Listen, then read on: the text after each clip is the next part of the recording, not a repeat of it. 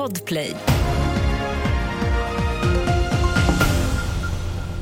Här är senaste nytt om att Hamas är villiga att förlänga vapenvilan med ytterligare fyra dagar. Det uppger flera källor med nära koppling till den terrorstämplade gruppen för AFP. Nu jobbar internationella medlare med att få igenom förlängningen.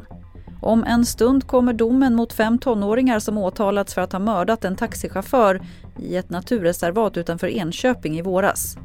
Den 1 april hittades en man i 25-årsåldern, en taxichaufför, hängd i ett träd i naturreservatet i Gällstaviken utanför Enköping.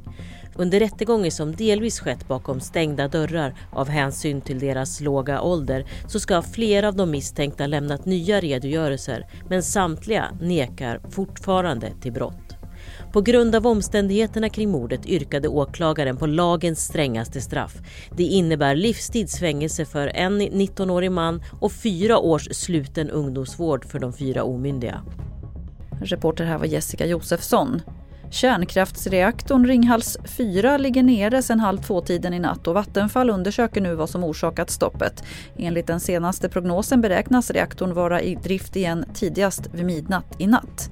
Fler nyheter finns på tv4.se. Jag heter Lotta Wall.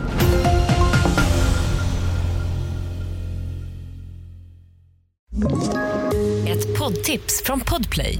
I fallen jag aldrig glömmer djupdyker Hasse Aro i arbetet bakom några av Sveriges mest uppseendeväckande brottsutredningar.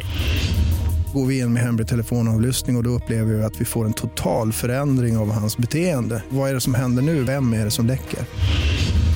Och så säger han att jag är kriminell, jag har varit kriminell i hela mitt liv men att mörda ett barn, där går min gräns. Nya säsongen av Fallen jag aldrig glömmer på Podplay.